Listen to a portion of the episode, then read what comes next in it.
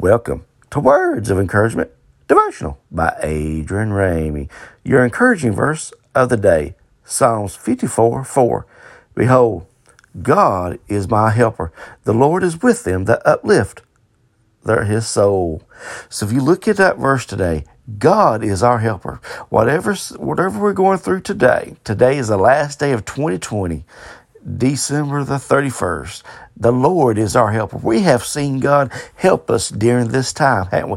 We have seen the handiwork of God in our lives. So behold, the Lord is our helper. So as we go into 2021, remember, God is our helper. Hallelujah. I want you to take that verse today and I want you to really understand that God is your helper. He is with you everywhere you go. He helps you through every situation that you find yourself in today. He is with you today. Whatever you're doing today, remember, God is your helper. Just call out to Him today. Just reach out and touch the Lord today and knowing that God is your helper.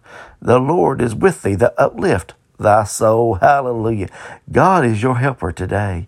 And I want you to really, I want to really just iterate that, that God is our helper. Whatever, how we got through 2020, God helped us get through this time. How we're going into 2021, we're going in with God. He's going to help us every day of our lives. Whatever we're facing today, remember God is our helper. He is with us. He'll help us with our needs. He will help us in any situation that we find ourselves in today.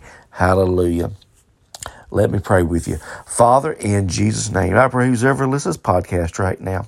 I pray, Lord, that you just be with them for your glory. Touch their need for your glory right now, Father God. Lord, just be with them, Lord. Lead, guide, and direct them today. Give them a good day. Bless their day, Father God.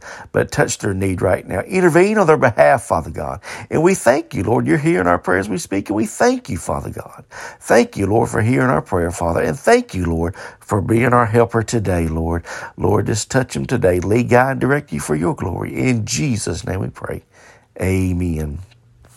Well, thank you for listening. I want you to have a blessed day. Remember, God is our helper.